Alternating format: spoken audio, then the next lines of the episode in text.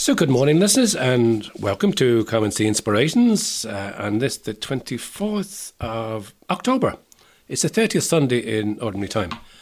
My name is John Keely, and help me to produce the programme again, and present the programme, in fact, Shane Ambrose. Good morning to you, Shane. Good morning, John. How are we keeping? Good. We're coming to the end of the year, Shane, the thirtieth Sunday in Ordinary Time. I've got a few, few more Sundays to go before we enter new churches, yeah, is that right? Yes, so we have, I think it's two, maybe three Sundays left before Christ the King. Uh, yeah, three Sundays before Christ the King, and then we're into Advent. So the year is passing, the liturgical year is passing very quick. As you said, it's gotten a bit autumnal. I have to say it's a little harder getting into the river, river Shannon when I'm going for my swims at the moment. But yeah, I'd like to get a selfie. Of, I'd like to get a selfie of that if that's possible. You don't yeah, no, thanks. But anyway, listeners, you're very welcome, and thanks again for joining us, especially those of our listeners who, who we often say are, are housebound and lonely and struggling in some way. Thank you indeed for joining us, and thank you indeed for your prayers. And please stay with us again for another episode, another podcast from Come and See Inspirations. Our programme, as we mentioned before, um, includes interviews on faith topics, inspirational music, and reflecting, of course, on the Sunday Gospel. And all of our programmes can be heard uh, downloaded at come and see inspirations dot buzzsprout dot com. That's come and see inspirations dot buzzsprout dot com.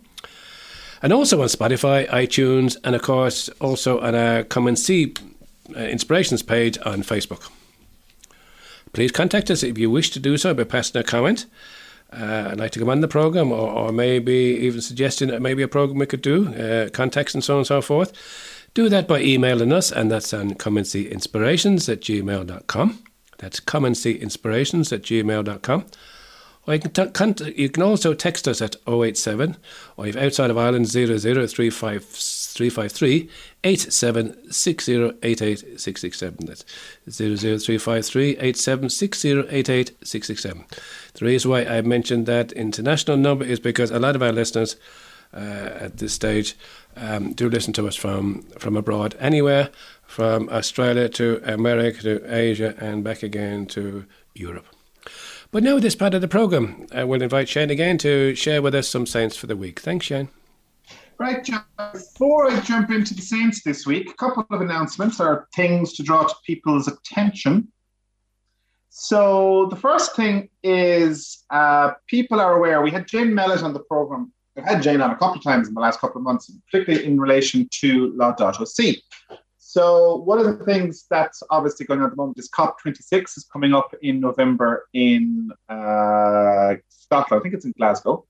And um, it's the whole push to try and the next level and after the Paris climate agreement and, and all the rest of it in terms of the climate emergency. So just to draw people's attention to it, the Laudato Si um, movement, which is the N G Os, and particularly the Catholic N G Os, coming together to push the message of Pope Francis's encyclical Laudato Si. They are trying to gather uh, signatures for um, a, a, a campaign in terms of Healthy Planet, Healthy People petition, which is aimed at C O P twenty-six. Now, from an Irish point of view, it's an international, it's an international petition, but from an Irish point of view, it's been led by Trocaire. So if you want to kind of get involved and add your name to it, uh, they're hoping to get ten thousand signatures from Ireland. So if you want to check out the website, which is Healthy Planet and People, the Catholic Petition dot org, Catholic Petition dot org, and it's the Healthy Planet, Healthy People petition. And if you want to sign up to it, and we are actually going to have Jane Mellett on the program next week, just to give us a heads up what's going to actually happen at C O P twenty-six. Then, um, as John mentioned, we're heading in towards the end of the liturgical year. So we're obviously looking down the door of Advent. And the first Sunday of Advent this year is actually going to be the twenty-eighth of November. So over the next couple of weeks, we will be mentioning uh, resources for people in terms of preparation for Advent. Um, and just two to draw people's attention to this week. The first is the Pray As You Go Um, app, website. It's it's run by the Jesuits in the U K. Many people will be familiar with it, and it's kind of it's um it's a it's a it's a, a website or an app that you can listen into daily for about fifteen, twenty minutes, uh, fifteen minutes, which takes you through prayer moments. And it's, it's very popular, particularly with commuters and that kind of thing. But what they're doing is, the, the Praise You Go, they're doing an Advent retreat. So if you want, if you have access, uh, Google Praise You Go and it'll take you in and you can see the, the Advent retreat. Um, for those at a more local level in, in Limerick, just to draw your attention to Advent at the Abbey twenty twenty-one, as a new season of hope. So this is Glenstal Abbey, and they are going to be running a series of talks. Um, main talk is at three thirty p.m. Now you can attend um, at the library in the Abbey itself. It'll also be streamed via the, the webcam and available also as a recording afterwards. And the way they're doing it is, there's going to be a talk at half past three, and then there'll be uh, refreshments, and then there's reflection through music and art at five p.m. And then there's evening prayer with the community, the, the, monk, the Benedictine community, at six p.m. And that's on for the four Sundays of Advent. So the first Sunday is the twenty-eighth of November, and the main talk is going to be given by Patrick Hederman, and it's called Stay Awake. The second talk, is, the second Sunday actually, is the Glenstal Abbey School Carol Service, with a small talk on the mysteries of Jesus' origins by Abbot Brendan Coffey. The third Sunday, which is the twelfth of December, The Lord is Near by Martin Brown. And then the nineteenth of December, which is the fourth Sunday of Advent, it's, it's Brother Padraig McIntyre, who's giving a talk, a, a reflection on the Visitation. So they're the main talks at three p.m. Keep an eye on the Glenstal website. Um, you'll see the posters going up, and we'll mention those again in next week's podcast. Uh, and the other thing just to flag, we mentioned it last week, our good friend Noreen Lynch down in the F C J house in Spanish Point.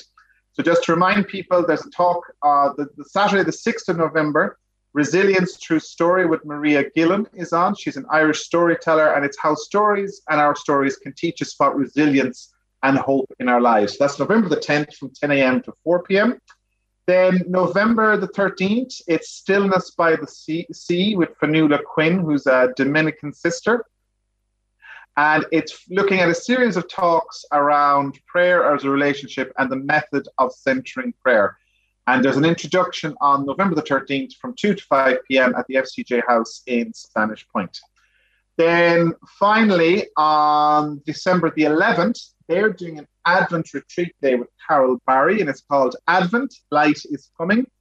And it's on December the eleventh from ten to four p.m. So all of that information is available on the F C J website, uh, Spanish Point House Facebook page at the moment, and they are currently building their website. And t- if you're talking to Noreen, Noreen, tell her we sent you. Um, also, just to flag to people, we have previously uh, had discussions and interviews with members of the Cistercian community at Roscrea Abbey. So technically it's the Mount, it's Mount Saint Joseph Abbey.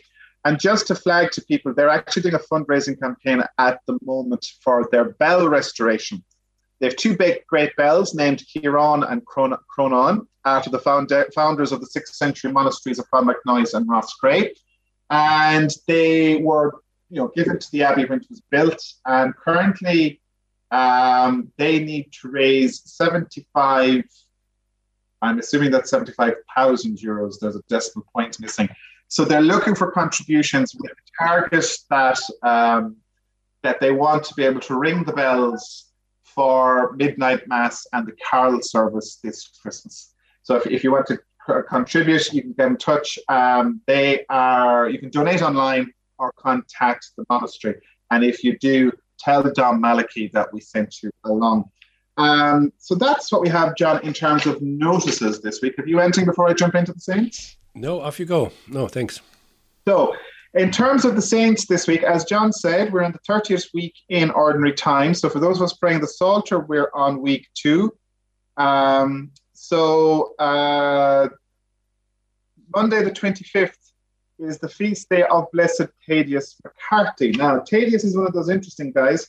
He's actually one of the martyrs, the Irish martyrs. Um, he's associated very much with the Diocese of Cork and Ross. Uh, no, sorry, I beg your pardon. He's not one of the Irish martyrs. Apologies, I take it back. So Blessed Thaddeus McCarthy, he was born in fourteen fifty-five. He was appointed the Bishop of Ross, and his appointment was opposed. So then the Pope at the time, Innocent the eighth, appointed him Bishop of Cork and Clyne. And he went then to Rome to be confirmed as the Bishop of Cork and Clyne, and he died on his way home in Ivrea in Italy in fourteen ninety-two. So that's Blessed Thaddeus McCarthy. Then Tuesday the twenty-sixth, now bear with me on this one, John. I need to get watch my pronunciation on this. So it's the feast day of Blessed Jose Gregorio Hernandez Cisneros. I reckon you're going in somewhere in your holidays, you're only just practicing. Now, this gentleman is Venezuelan, so he's from Caracas. And he was born in eighteen sixty-four, in, in, and he died, he was hit by a car, actually, while he was delivering medication to an, an elderly patient. He was hit by a car in nineteen nineteen, and he was beatified in twenty twenty-one by Pope Francis. Now, this guy is an interesting, he was the eldest of six children. I'm not even going to try to pronounce his parents' names. And he, at the age of eighteen, he studied medicine, and he then went to, on for further studies in France and Berlin. He felt called to the religious life and began investigating becoming a Carthusian monk. And we mentioned the Carthusians a couple of weeks ago because it was the feast day of Saint Bruno, their founder, and the Carthusians are the kind of Marine Corps. They're like really heavy-duty kind of thing. So anyway, he, so he did some theological studies in Italy, but he had to return to Venezuela because of health reasons. And Jose took this as a sign that he should give up the idea of religious life and serve as an apostolate, as a physician. And that's how he spent the rest of his life, single, celibate, prayerful, and dedicated to caring for the poor for free. So I just thought it was an interesting guy. So that's Blessed Jose Gregorio Hernandez Cisneros, Cisneros, I beg your pardon. So he's one of the saints from Venezuela. The twenty-seventh of October is the feast day of Saint Ottran on the Irish calendar, associated very much with the diocese of, associated with Iona and, and the city of Waterford. And he's, so he's the patron of the diocese of Waterford. He's, a, he's usually identified with um, a guy called Oran, who preceded Columba in Iona. His death is recorded in five forty-eight, and his grave, his grave was greatly revered at Iona. And one of the reasons why he's the patron of the city of Waterford was because the Vikings chose him as one of their patron saints. So that's why, uh, so he, that's who we celebrate on the twenty-seventh of October. On the twenty-eighth of October, we have our apostles for the month. So that's Simon and Jude. And so uh, Jude, obviously, of course, is the patron saint of hopeless cases. And uh, Simon is known as Simon uh, the Zealot, yes, or no, otherwise known as Nathaniel. And very much he was he was uh, zealous, zealous, zealous for the Jewish law. Um, so, and like all the apostles, he was a convert, and he was trained by Saint Peter the Apostle. Tradition associates him with evangelization in Egypt and Mesopotamia, and he was a martyr for the faith. Breakfast warning, uh, he is said to have suffered martyrdom by being sawn in two, and he is the patron saint of woodcutters, obviously enough, and, and people that chop timber, so lumberjacks. You do choose him. Uh, so Saint Jude Thaddeus, who celebrates the same feast day. So Jude is the son of Cleophas, who died a martyr, and his mother Mary, who stood at the foot of the cross, brother of Saint James the Lesser. Uh, by tradition, was a blood relative of Jesus. We're not sure what the family connection was, but he was supposed to be a nephew of Mary and Joseph. Um, wrote the canonical epistle that's named for him, the letter of Saint Jude, and again is associated with Syria, Mesopotamia, and Persia. Um, Now, his patronage of lost or impossible causes traditionally comes from the fact that many early Christians mixed him up with Judas Iscariot. So you've Saint Jude and you've Judas Iscariot, okay? So, um, so they never prayed for his help, and devotion to him became something of a lost cause. Now, breakfast warning, as he's one of the twelve apostles, he suffered martyrdom, and he was beaten to death with a club. So if you see one of the apostles with a club, that is Jude Thaddeus. And his relics are supposed to be in Saint Peter's in Rome. So then we move on to Friday the twenty-ninth. Friday the twenty-ninth is the feast day of Saint Coleman on the Irish calendar, associated with Kilmacduagh in County Galway.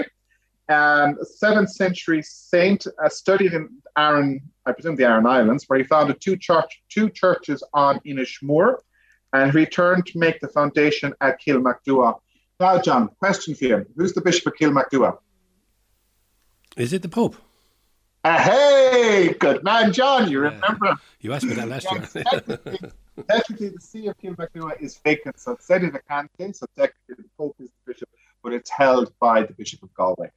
Um, and then finally, on the thirtieth of October, we celebrate another one. Now, bear with me again on this one, John. So it's Blessed Oleska Zareski. Okay, I'm not calling that one out again. Don't even ask. And this is gentleman. This gentleman is what we call a Greek Catholic. He is a Ukrainian um, Byzantine individual, uh, priest rather, I should say. He entered the seminary in in nineteen thirty-one. He was ordained in nineteen thirty-six. He was a pastor of the Archpatriarchy of Lviv in the Ukrainians.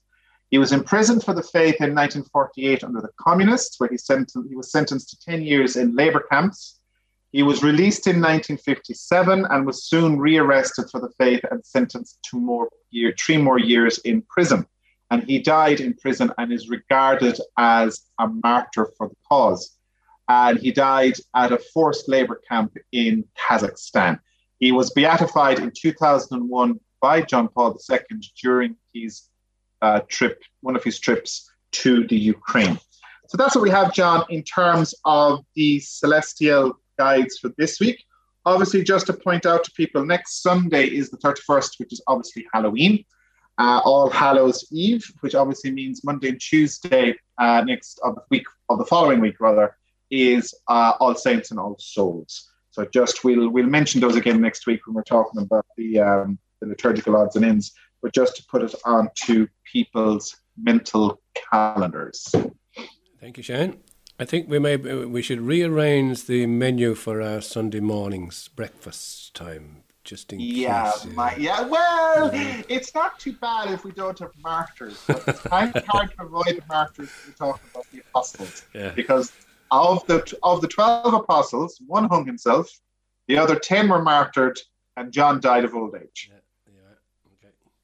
Anyway, just in case, we might have to change it. Anyway, at this part of the program, uh, sorry, at this part of the podcast, we usually um, have a, a prayer space where we just try to slow down slightly and uh, offer a prayer that maybe might be opportune, maybe this time of uh, the month or this time of the week. And today we picked one, uh, something about the rosary, because obviously, as we all know, uh, October is the month of the rosary.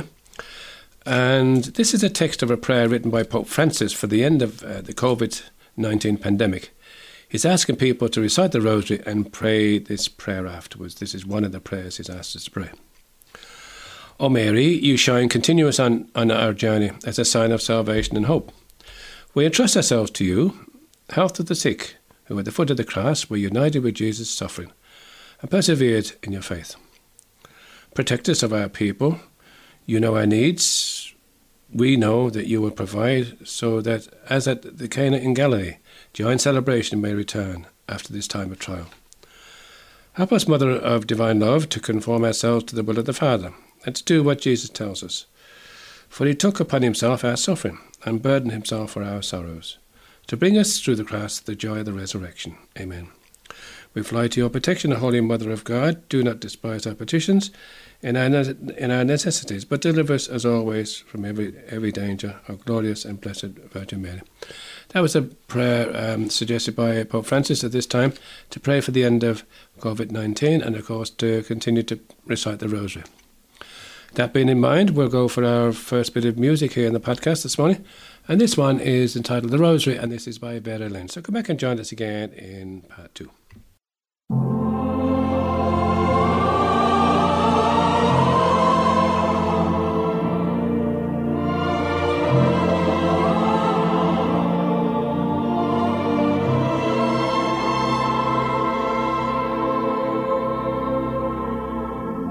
The hours I spent with thee, dear heart, are as a string of pearls to me. I count them over, every one apart, my rosary, my rosary. Each hour a pearl, each pearl a prayer, to still a heart in absence wrung.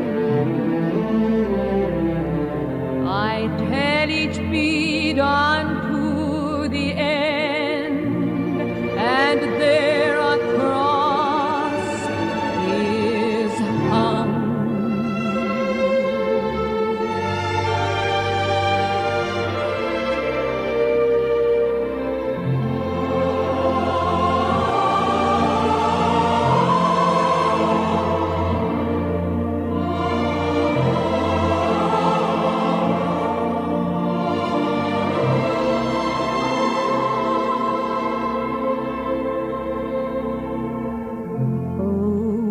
Memories that bless and burn,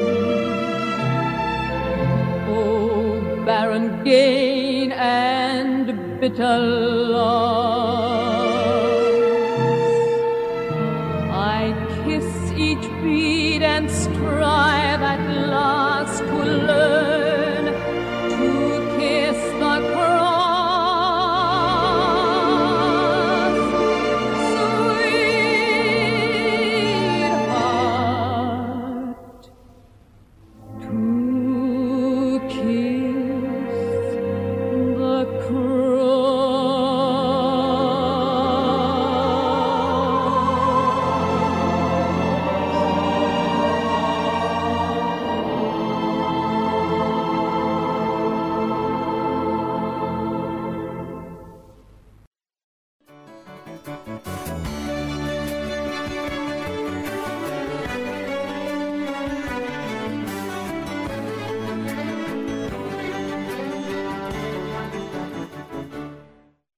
So welcome back again to the second part of our podcast here on Come and See Inspirations. My name is John Keely, still joined by Shane Ambrose. At this point of the podcast this morning, we'd, we'd actually like to speak about something that was actually uh, launched um, last week. Now, last week here on our podcast, we we had uh, prearranged to speak about um, Mission Sunday, so we kind of done things roundabout ways. I know Mission Sunday's been um, formally Uh, held this particular weekend. But anyway, we said this week we'd like to speak about this two-year synonym, synodical path um, called Encounter, Listen and Discern, which Pope Francis has called for the whole um, for the whole Church for two thousand twenty-three Synod. Shane, can you put that into English for us a little bit now as to what might be involved and so on and so forth? I know we mentioned it before. Yeah, it's a bit of a mouthful. And it's an interesting one. So um, how to break it down. So first of all, in twenty twenty-three, Pope Francis has called a meeting of the Synod of Bishops. So the Synod of Bishops is a gathering of bishops from around the world that occurs every couple of years and generally discusses a theme which has been set by the Pope. So under Francis, we've had one on youth and evangelization, I think was the other one. And generally at the end of, an, of a, a, bishop, a Synod of Bishops, there's an apostolic exhortation published by the Pope. And this was something that was started at the end of the Second Vatican Council by Pope Paul the Sixth at the request of the bishops to continue the kind of emphasis of uh, communication and dialogue with the bishops by the Holy See. Now, it's an interesting one. Synods and synodality as a terminology, it's one that isn't very familiar to what we call Latin Rite Catholics. So that's Catholics pretty much in Western Europe, the U S, Australia, that would be directly under the Holy See in Rome. So that's most of us that would be listening to this podcast. Synods, however, are very much a part of the Church's tradition. Uh, in the Western Church, that's our neck of the woods. They would have been very common in the first eleven hundred years of, of, of, of, of, of the history of the Church. In the eastern half, they are still very active.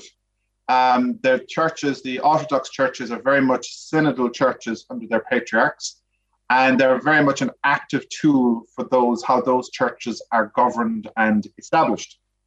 So, um, so Pope Francis is very much a man that he's been talking about this whole process of what it is to be synod and synodal and all the rest of it.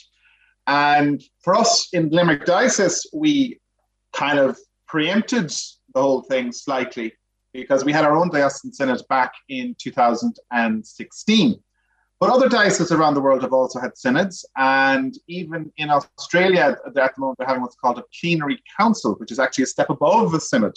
Um, but we won't, we won't, we won't confuse the situation. So we're sticking with the one in Rome. So basically, Pope Francis has called for um, a synod in twenty twenty-three. So the, the, the bishops, the, the synod of bishops in twenty twenty-three. Is going to be on the issue of synods and synodality in the Catholic Church. But there are going to be a couple of extra steps in the process this year, and this time round, because last weekend, the seventeenth of October, was the official beginning of what's called the diocesan local stage of the synod process. So there's supposed to be a local diocesan consultation, and then there's supposed to be um, a national, and then a regional, and then it goes to Rome. So a global consultation process. And very much, I suppose, it's focusing on the, the theme, which is, you know, it's looking at how does the church, how what does it mean to be a synodal church? How, and, and I suppose the question then becomes, John, what is... Um, what it is to be to be to be synodal. And we're entering into what's called the first phase of listening and consultation of the people of God in the particular churches, which starts on the seventeenth of October and runs until April twenty-second. And um, the idea is very much kind of trying to figure out what it is to be synodal. And it's interesting because when you look at the different talks that have been given, particularly last weekend, by different bishops around the world, there's quite a number of bishops which have basically put their hands up and they've said, we have no idea what this actually means. And I thought one of those interesting comments actually came from Timothy Dolan in New York. And he put his hand up and he's, you know, to his, um, but he identified a number of features uh, of what it is to be synod. But before I get to what he said, let's talk about what the Pope said. So the Pope also launched um, the, the, the official start of the synodal process. That was done on the eighth of October. And it was done, uh, there was a mass in Saint Peter's, uh, Saint Peter's, sorry, the tenth of October. There was a mass in Saint Peter's at which the Pope gave a homily, very much focusing on trying to explain synod, celebrating synod means walking together on the same road. And, you know, it's, it's, uh, very much, I suppose, looking at when, when Pope Francis was given his homily on that Sunday, he focused on three particular verbs which were coming from the gospel of the day, which was encounter, listen, and discern. And it's very much, they are kind of the verbs to describe what the synodal process will be about. So the idea of that, you know, we need to encounter, first of all, we need to encounter um, God. So first and foremost, it needs taking time for prayer and adoration and listening to what the Holy Spirit tells us. Um, it requires an openness to others, uh, a willingness to allow ourselves to be challenged by the presence and the stories of others. Um, he reminds us that a true encounter only comes through listening to others. That was the other verb he talked about. And he asks our, if we are good at listening, if I ask if we allow others to express themselves. And he said that the Holy Spirit is asking us to listen to the questions, concerns, and hopes of every church and to the challenges and changes presented by the world around us. So he reminds us, let us not soundproof our hearts. Let us re- not remain barricaded in our certainties. Let us listen to one another. And then he spoke about discernment. So he, sis- he insisted that encounter and listening are not ends in themselves, but must, list, must lead to discernment. Um, and it's to look within and to discover what God reveals to us, to discern in what light, in that light rather, what our hearts truly treasure.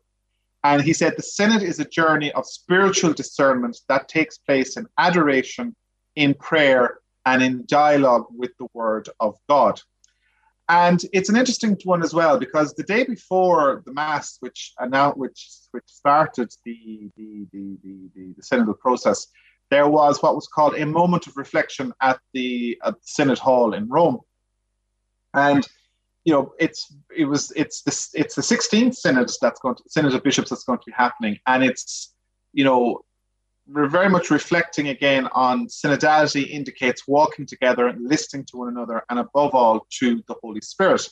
And the role of the Spirit is very much something that Pope Francis has been emphasizing in this, and very much um, in, you know, it's he's encouraging us, let us journey together in order to experience a church that receives and lives this gift of unity and is open to the voice of the Spirit.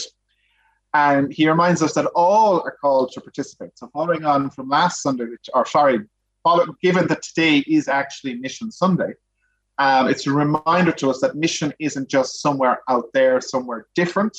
It's very much all the baptized are called to take part in the church's life and mission. And he said it's an essential ecclesial duty to enable this participation. Um, and he reminded us that, that there's three risks to be avoided. You know, it's not just a formal external event.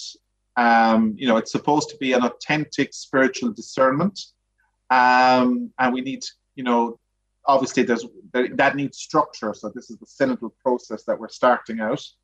Um, there's, a, I suppose, very to be careful that it doesn't become just elitism, just focused on people that are, you know, specialists, if you like, in theology or whatever else. Another risk, I suppose, is to avoid it being to become too abstract. Um, so, and then I suppose the third danger to avoid is a danger of is the danger of complacency as well. And just for us to be aware of that and to be listening to that and conscious of it.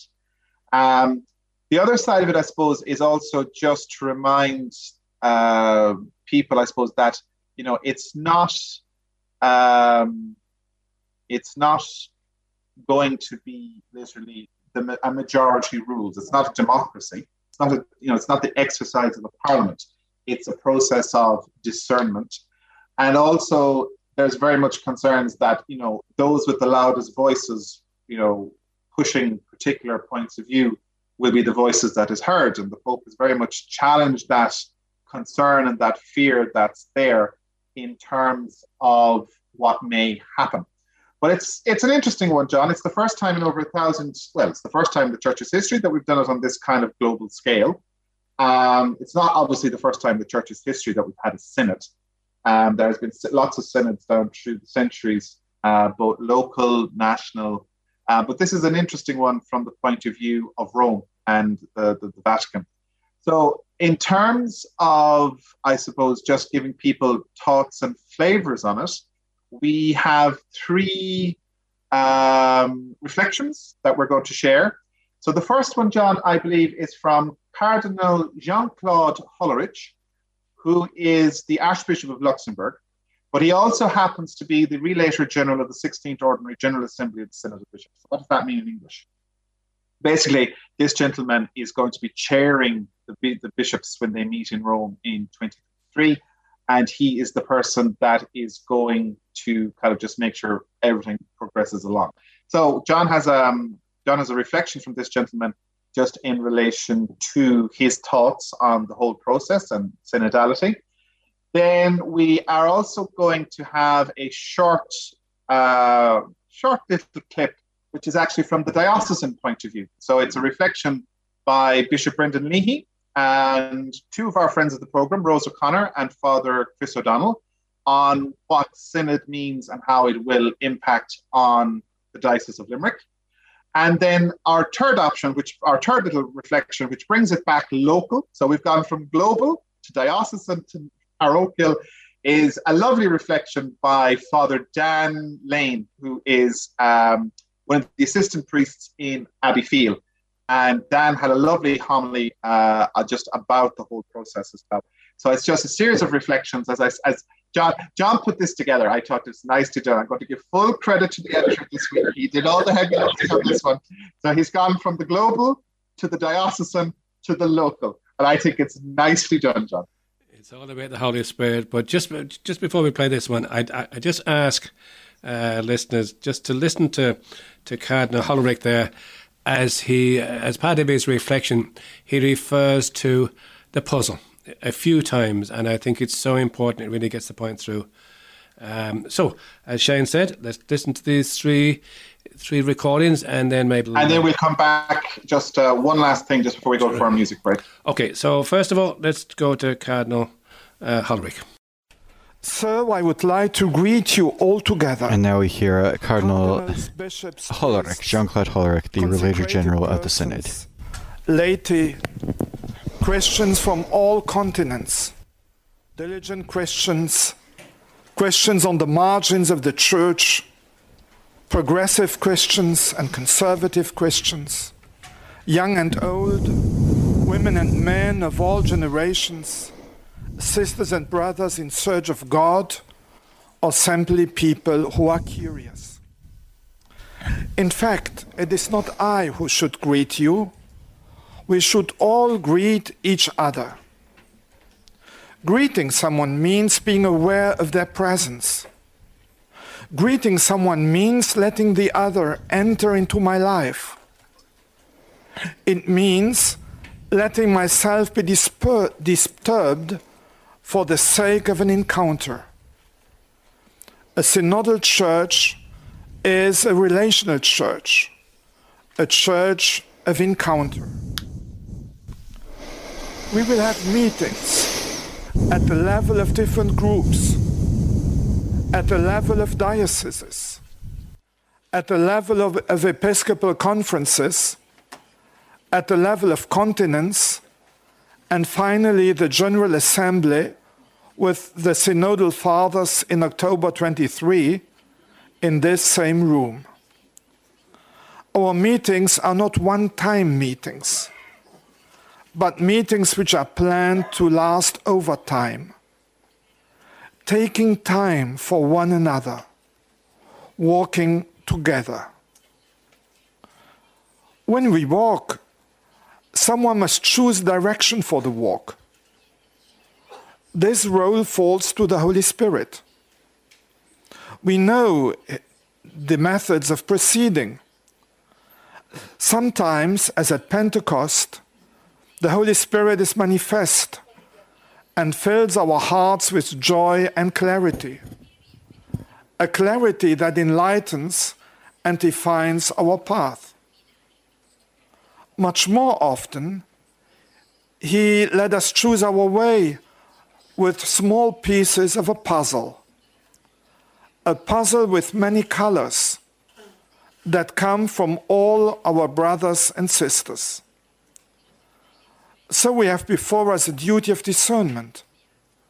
We must choose the right pieces, one after the other, in a certain order, with the participation of all.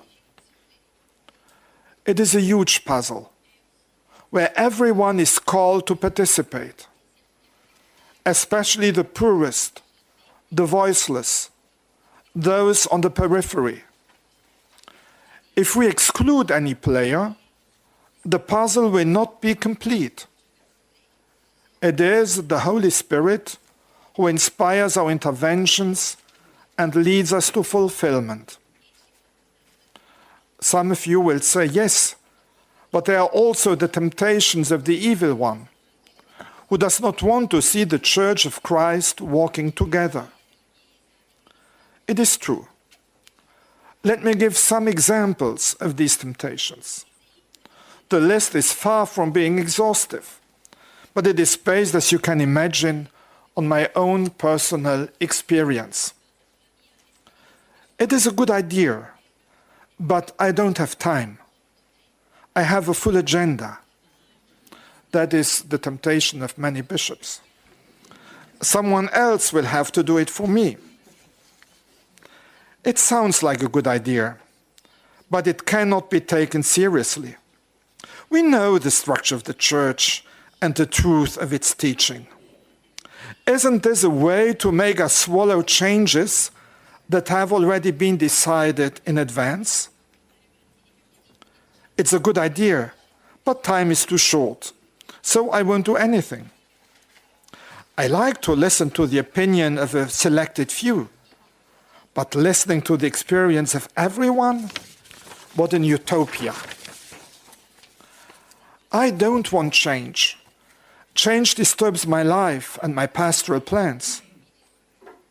I am sure that each of you will be able to complete my list of temptations. So we are going to start a journey together. A church, a journey where the shepherds must listen to the voice of the sheep. Listening. Listening to the presence of God. Listening. A humble approach. This goes against the grain of society like ours, where one must show off, where one must realize oneself. Listening is a passage from a me to a we. Listening is a divine quality. I must confess to you that I have no idea yet what kind of working instrument I will be writing. The pages are blank. It is up to you to fill them. The only thing I can say is that I will not do it alone. A work tool on synodality can only come from teamwork. Where two or three are gathered in my name, I will be in their midst. It is a synod of bishops, but now thought of and proposed as a process that involves all the people of God. For the synodal process has not only a point of departure, but equally has point, a point of arrival in the people of God, upon whom, to the gathering of the assembly of pastors, the gifts of grace granted by the Holy Spirit must be poured out. Allow me, therefore, to address my brother bishops. At the moment of our ordination, the book of the Gospel was held over our heads. Yet, normally, we do not proclaim the gospel. We listen to the gospel, proclaimed by the deacon, with a crozier in our hand. We listen to the gospel proclaimed by the one who is ordained to serve, who is ordained to the ministries of the tables, the ministries of concrete service. We are not the masters of the gospel. We are its servants. Our listening must always include our conversion to the gospel. The gospel that is, at the same time, both the living word of Christ and the word of the church. The bishop proclaims the word of God in his homily only after having listened to Christ and the church. It is this same attitude of listening which characterizes our role and the synodal journey. If we desire that the gospel of Christ within us becomes action, we must pass to the way of prayer. Moments of silence upon our hearts to listening. We expose ourselves to the love of Jesus who melts our resistance. The synodal journey in the diocese should be opened with true and profound prayer. Only prayer can lead us to an interior attitude of openness and availability, what is called indifference, and to that peace which enables us to make choices in freedom. Let us pray for true communion, communion with God, Father, Son, and Holy Spirit, opens us to the communion of the Church. Communion with God, Father, Son, and Holy Spirit will prevent us from turning the synod into a political debate where each one fights for his own agenda. This is why our path will lead to a phase in which our Pope will draw conclusions based on the final document of the Synod of Bishops. We can see the hierarchical church at work.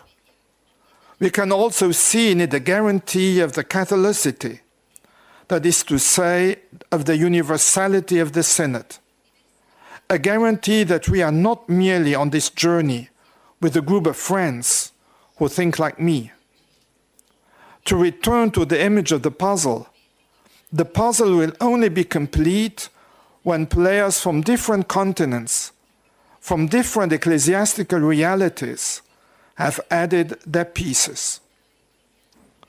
Communion is the guarantee of participation, of universal participation. Communion without mission cannot withstand the test of time. As Christ Jesus is sent by his Father, we are sent. Before we begin our mission, we must be sure of the time and the space that we share in common. We are going to live a moment of discernment spiraling upwards, from a small community to the global synodal moment, passing through different stages in time and space, a passage from a me to an ever larger us. Personal discernment expands into communal discernment and eventually becomes true ecclesial discernment. The movement from one level to another requires that we return to our initial indifference. Essentially, the discernment proper to each person expands and changes even while listening to the contribution of everyone.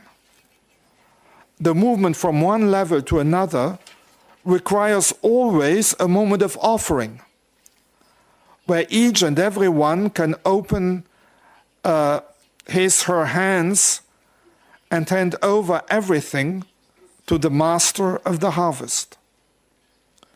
It is to him that we hand over the fruits of our listening, our talks, our prayers, our deliberations, and our decisions. It is a supreme moment of spiritual freedom so that God may confirm our path. The whole dynamic of the Synod must be an offering.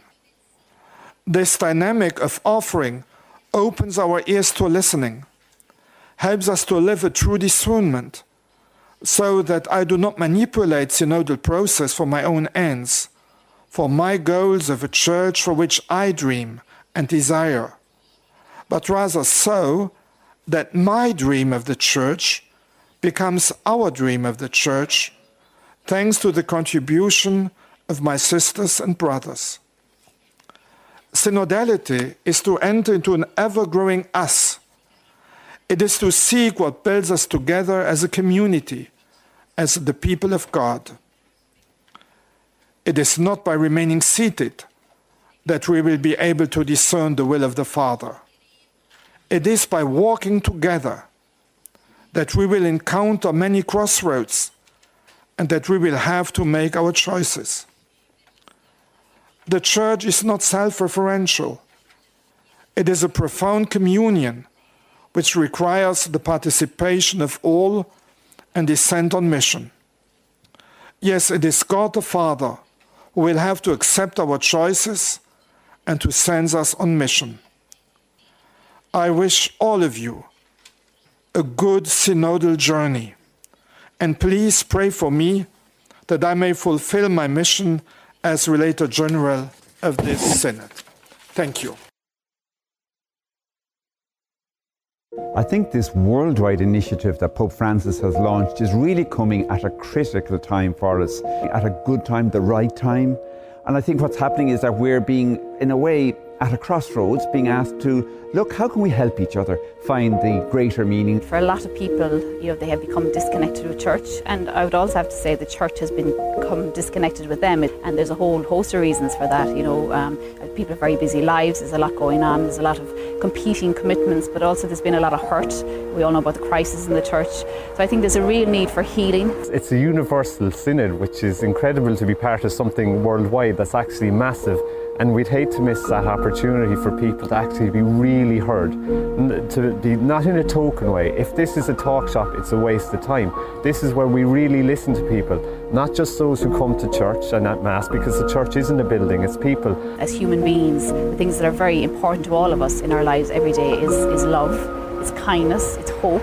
And I suppose that really fundamentally is what is at the core of God's message, and you know, our the whole teaching of Jesus when he came is, is all about love and kindness and hope. We're definitely on a journey, and for all that has failed in the life of the church, we still want and to know that the love and the peace of Jesus is there for us. And this really is what binds us together as a church. And we know this, the special times of Christmas where we feel at peace, the new beginnings at Easter time with hope, are now remembrance at November. Deep down, we know we're connected for something greater than ourselves. And this is what we experienced also during our synod in Limerick in two thousand sixteen. The word synod means journeying together. And let's hope now that this worldwide initiative of journeying together that Pope Francis has launched will see us opening doors that will let the peace and the love and the joy that Jesus Christ wants for us reach each one of us. They say, if you want to go fast, go alone, but if you want to go far, go together. As a church, we can't go it alone. We have to go together, and this is an opportunity for everybody to play their part in that and walk with us.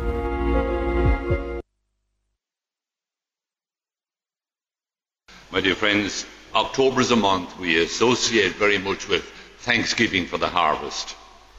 While harvest celebrations have a long history in other faith traditions, they have in more recent years also become very much part of our own faith tradition.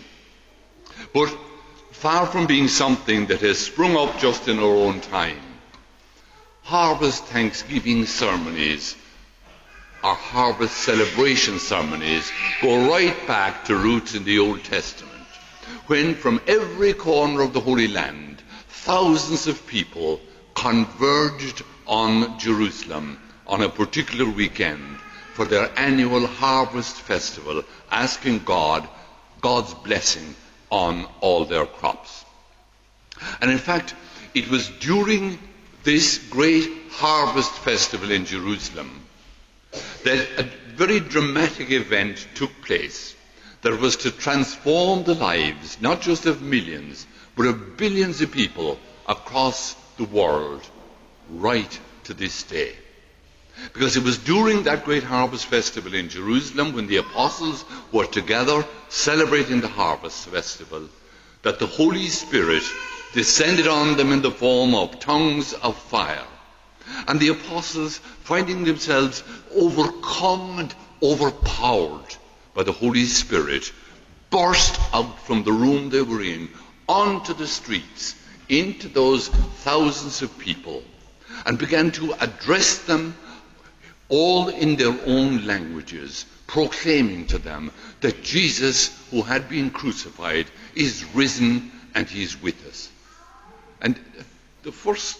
The people at first thought, when they saw him, that these fellows were all drunk.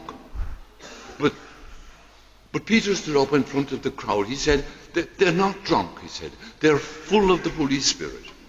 And that day, as a result of their preaching and the power of the Holy Spirit, three thousand people joined their number. That harvest festival is still celebrated. For the Jews, it's still The, har- the feast of harvest, asking God's blessing on their crops. But for Christians now, it has a different name and a very different significance.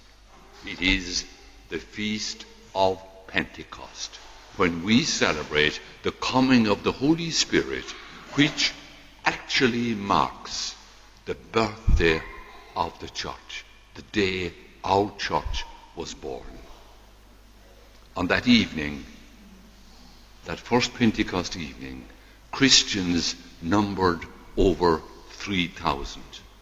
Today, over a billion people across the world call themselves Christian.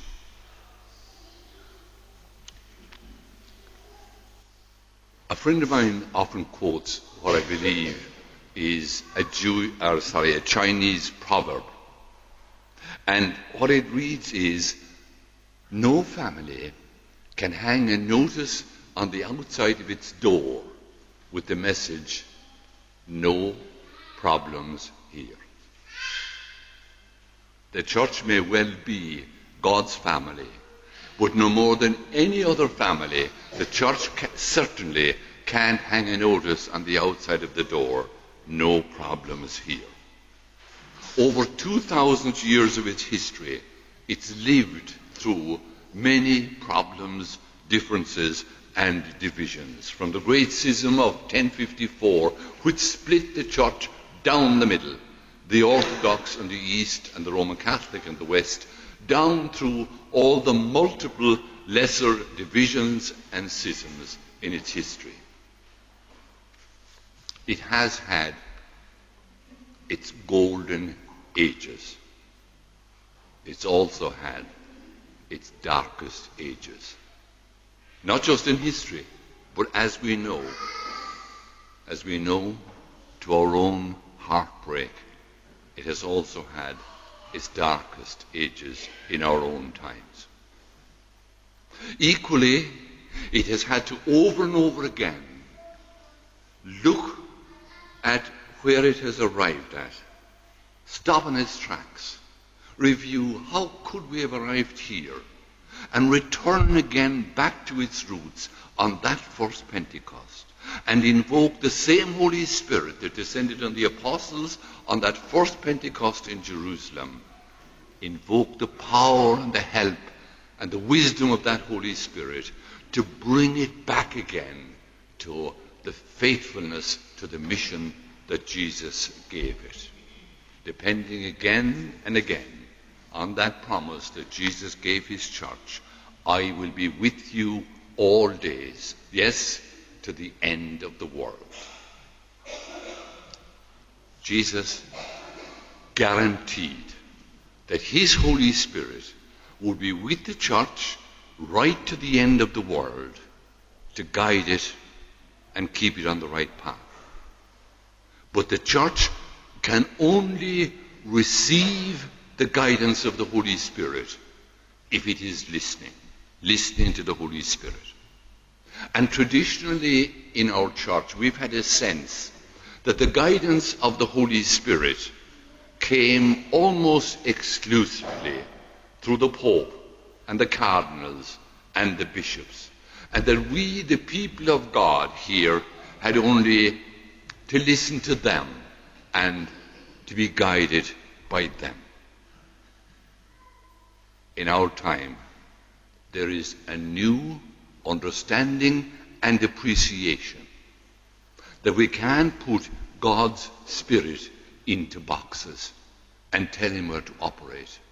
That God's Holy Spirit operates where he wills, and that in particular, the Holy Spirit that each and every one of us received in baptism and confirmation is active in the words and the experiences of our lives every day.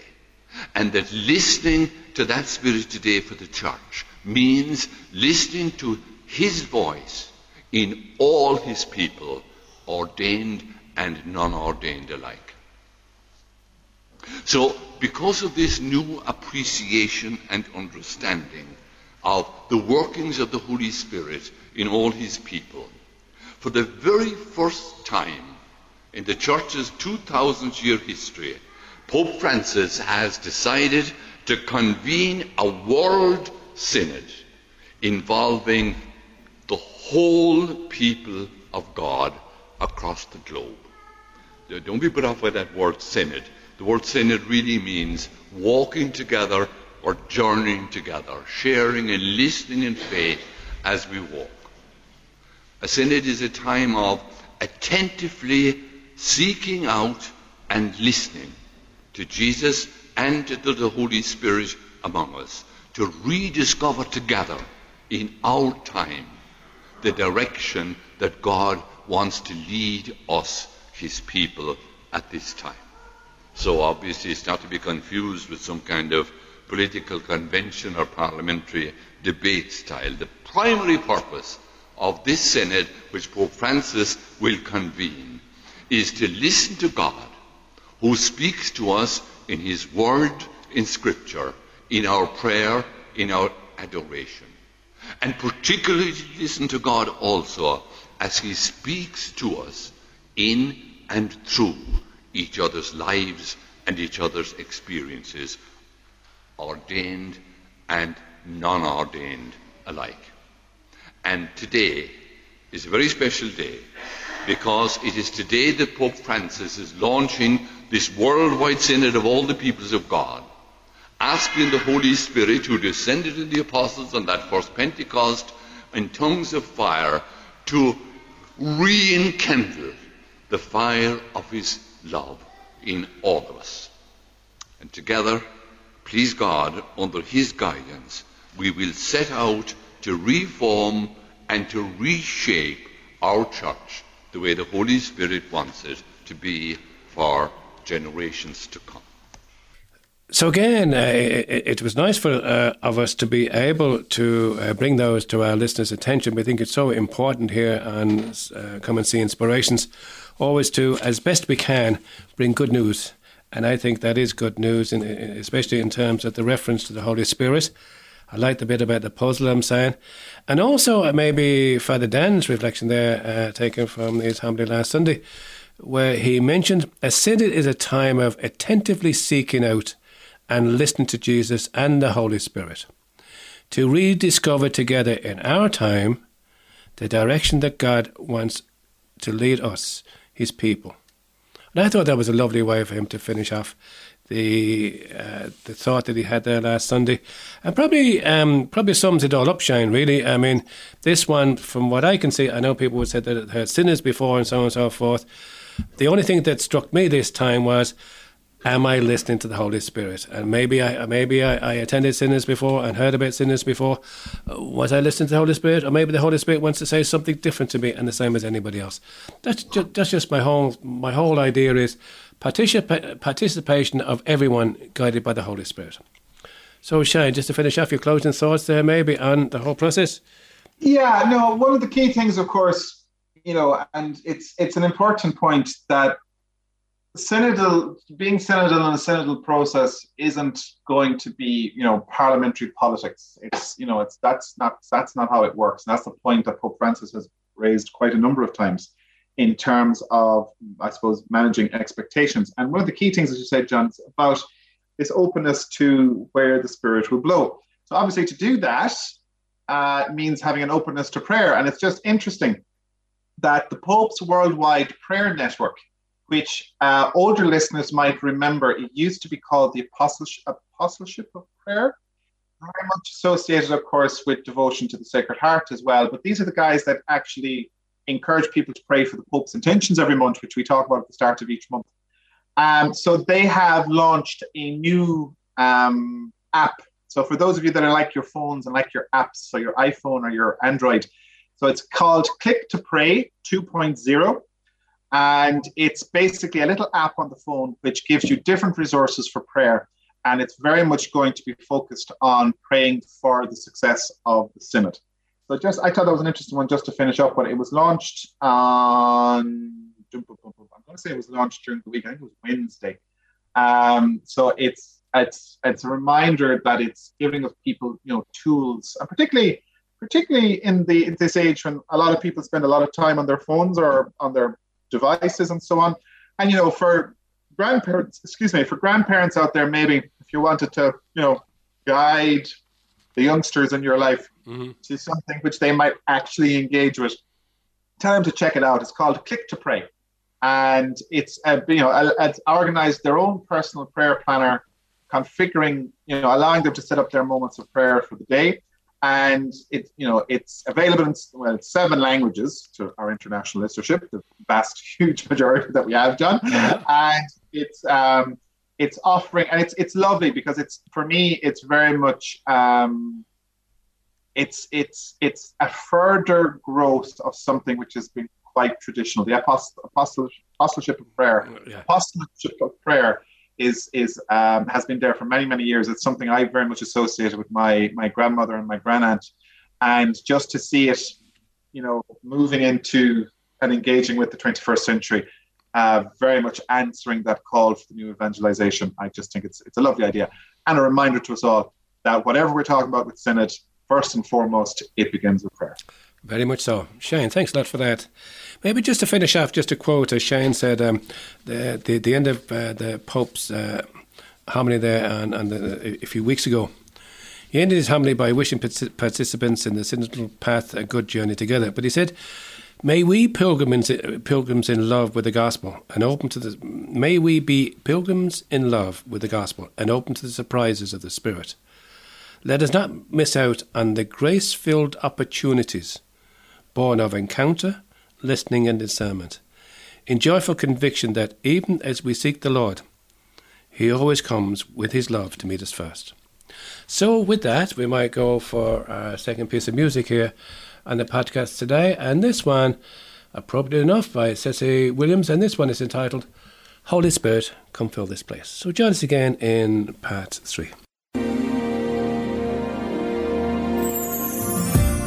Holy Spirit, come and fill this place. Bring us healing with your warm embrace. Show your power, make your presence known. Holy Spirit, come fill this place. Holy Spirit, come fill this place. My heart is longing just to hear from you. My soul is waiting to know someone who can take us higher, help us make it through. So will you please come and set us free?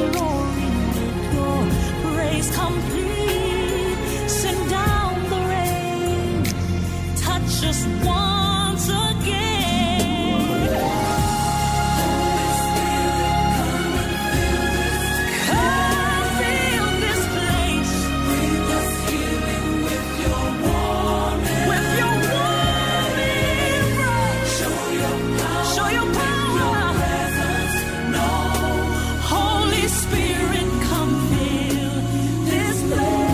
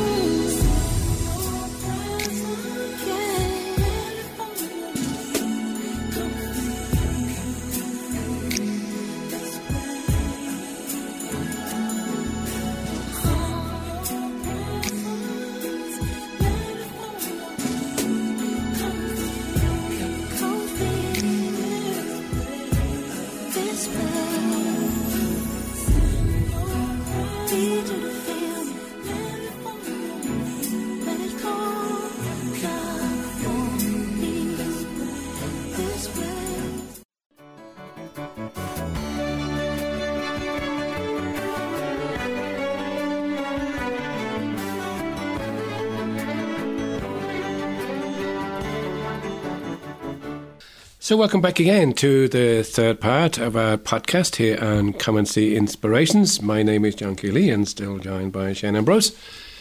This is the part of our podcast where we like to read and reflect on the Word of God, just share, share the Sunday Gospel, and maybe a few thoughts in it. Prior to that, um, Shane always prays a prayer with us to help us to concentrate, maybe focus in on listening to the Word of God this morning. Thanks, Shane. Lord, we thank you for putting us in the presence of your word, which you inspired in your prophets. May we approach this word reverently, attentively, and humbly. May we not despise this word, but receive all it has to say to us. We know that our hearts are closed, often incapable of comprehending the simplicity of your word. Send your spirit to us so that receiving the word in truth and simplicity, our lives may be transformed by it. Let us not be resistant, Lord. May your word penetrate us like a two-edged sword. May our hearts be open to it. Then let our eyes be closed and our minds wander, but may we give ourselves entirely to this listening. We ask this, Father, in union with Mary, who used to recite the Psalms, through Jesus Christ our Lord. Amen. For that, Shane. So the Gospel for today is taken from the Gospel of Mark, and it's chapter ten, verse forty-six to fifty-two.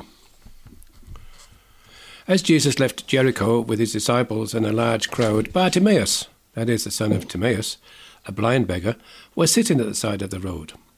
When he heard that it was Jesus of Nazareth, he began to shout and to say, Son of God, excuse me, Son of David, Jesus, have pity on me. And many of them scolded him and told him to keep quiet. But he only shouted all the louder, Son of David, have pity on me. Jesus stopped and said, Call him here. So they called the blind man. Courage, they said, get up, he's calling you. So throwing off his cloak, he jumped up and went to Jesus. Then Jesus spoke, What do you want me to do for you? Rabboni, the blind man said to him, Master, let me see again. Jesus said to him, Go, your faith has saved you. And immediately his sight returned, and he followed him along the road. That's the gospel for today. Shane, you might share a few thoughts with us, please.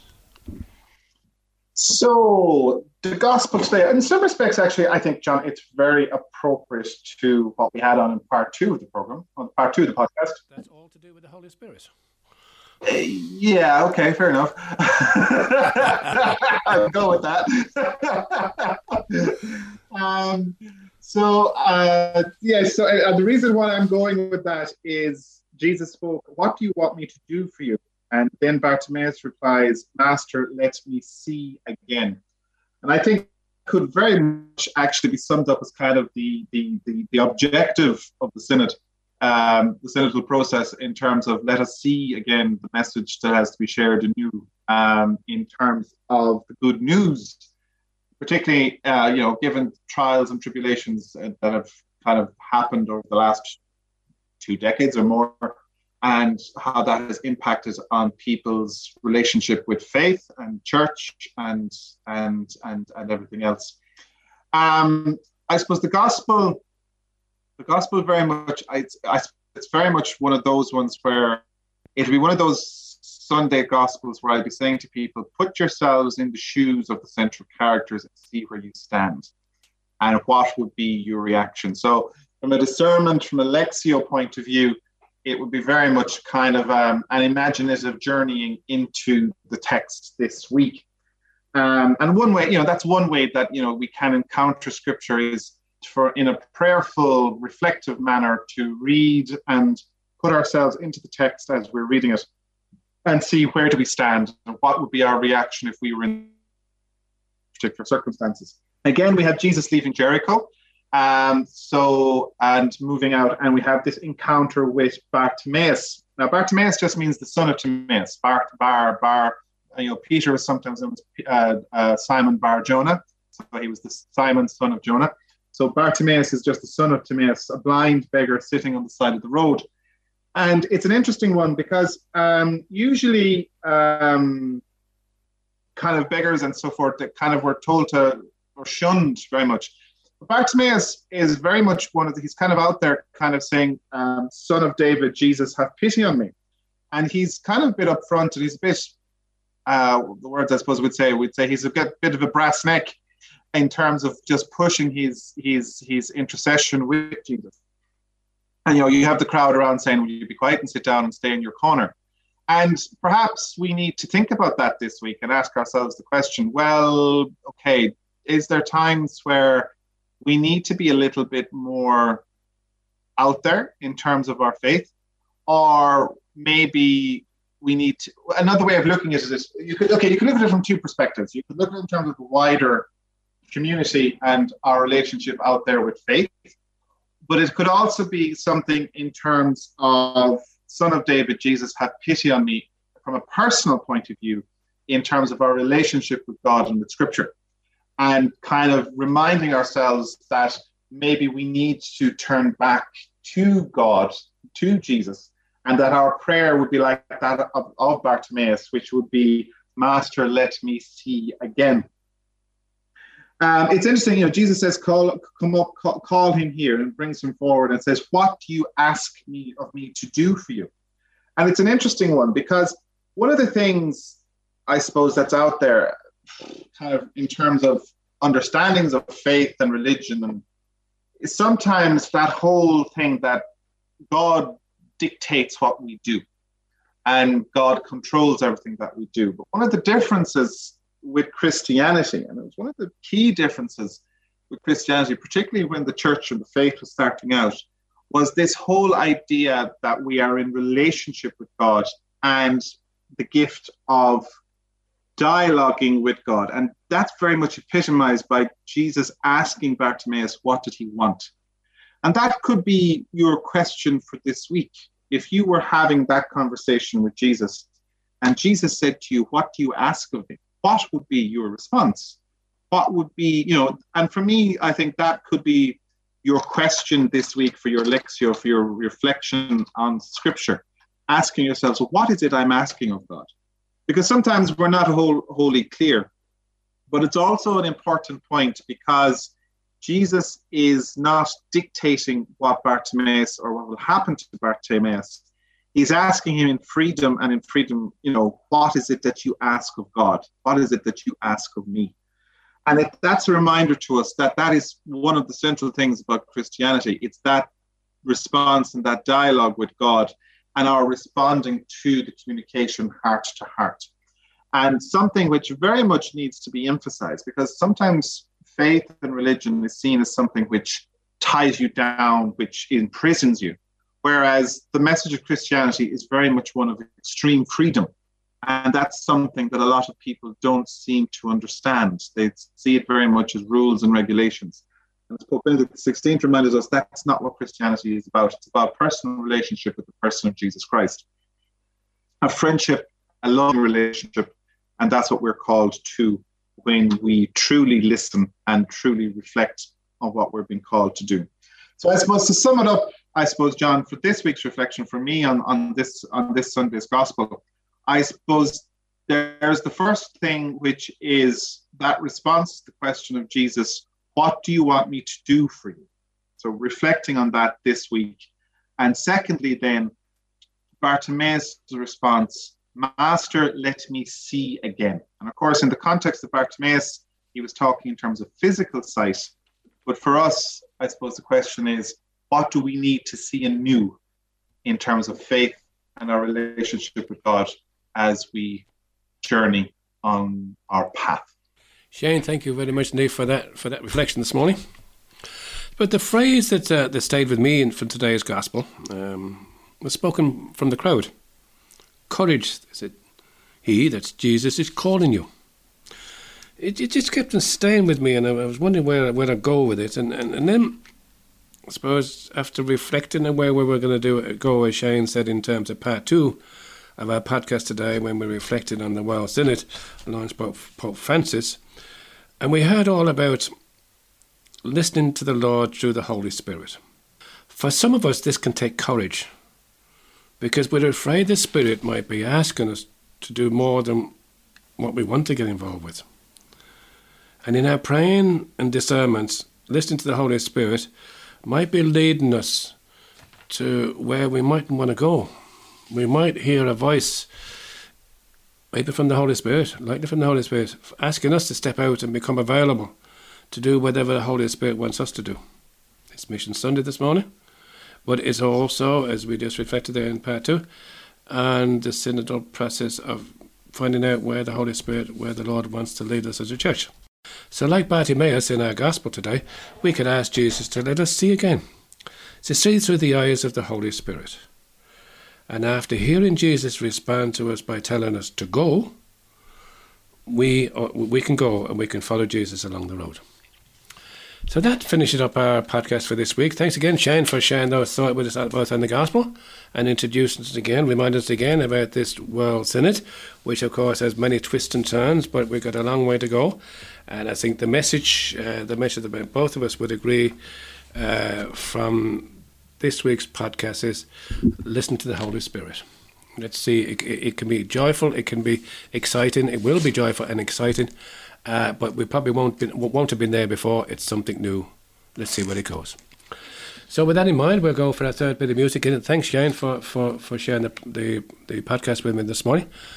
We're going to go for our final piece of music, and this one by James Cobham. And this is entitled, maybe ideal again, Take Hold of My Hand. So next week, from Shane and myself, thanks again for joining us for this podcast. And we'll do it all again next week. In the meantime, have a good week, and we'll talk to you then. Bye-bye now.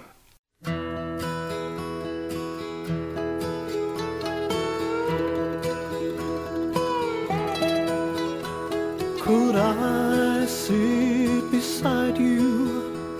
Would you hold to my hand?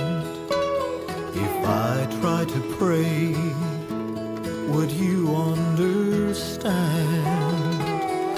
I'm drifting away to a far distant land. Please bring me back. Take hold of my hand. Take hold of my hand. Take away all my fears. I can't find my way. I'm blinded by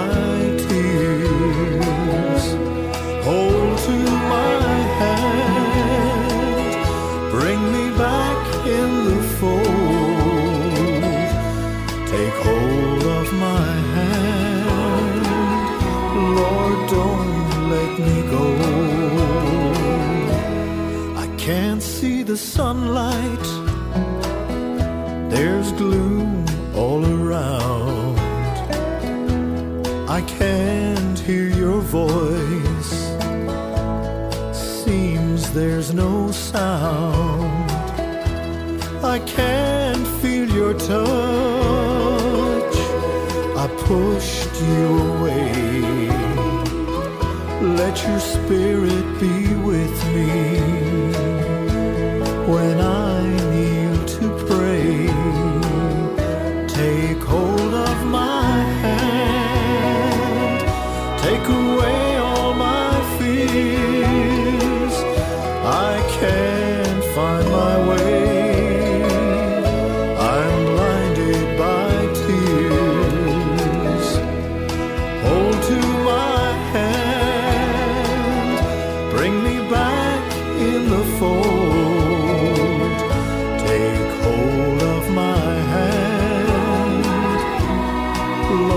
Don't let me go.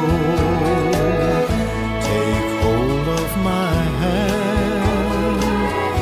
Lord, don't let me go.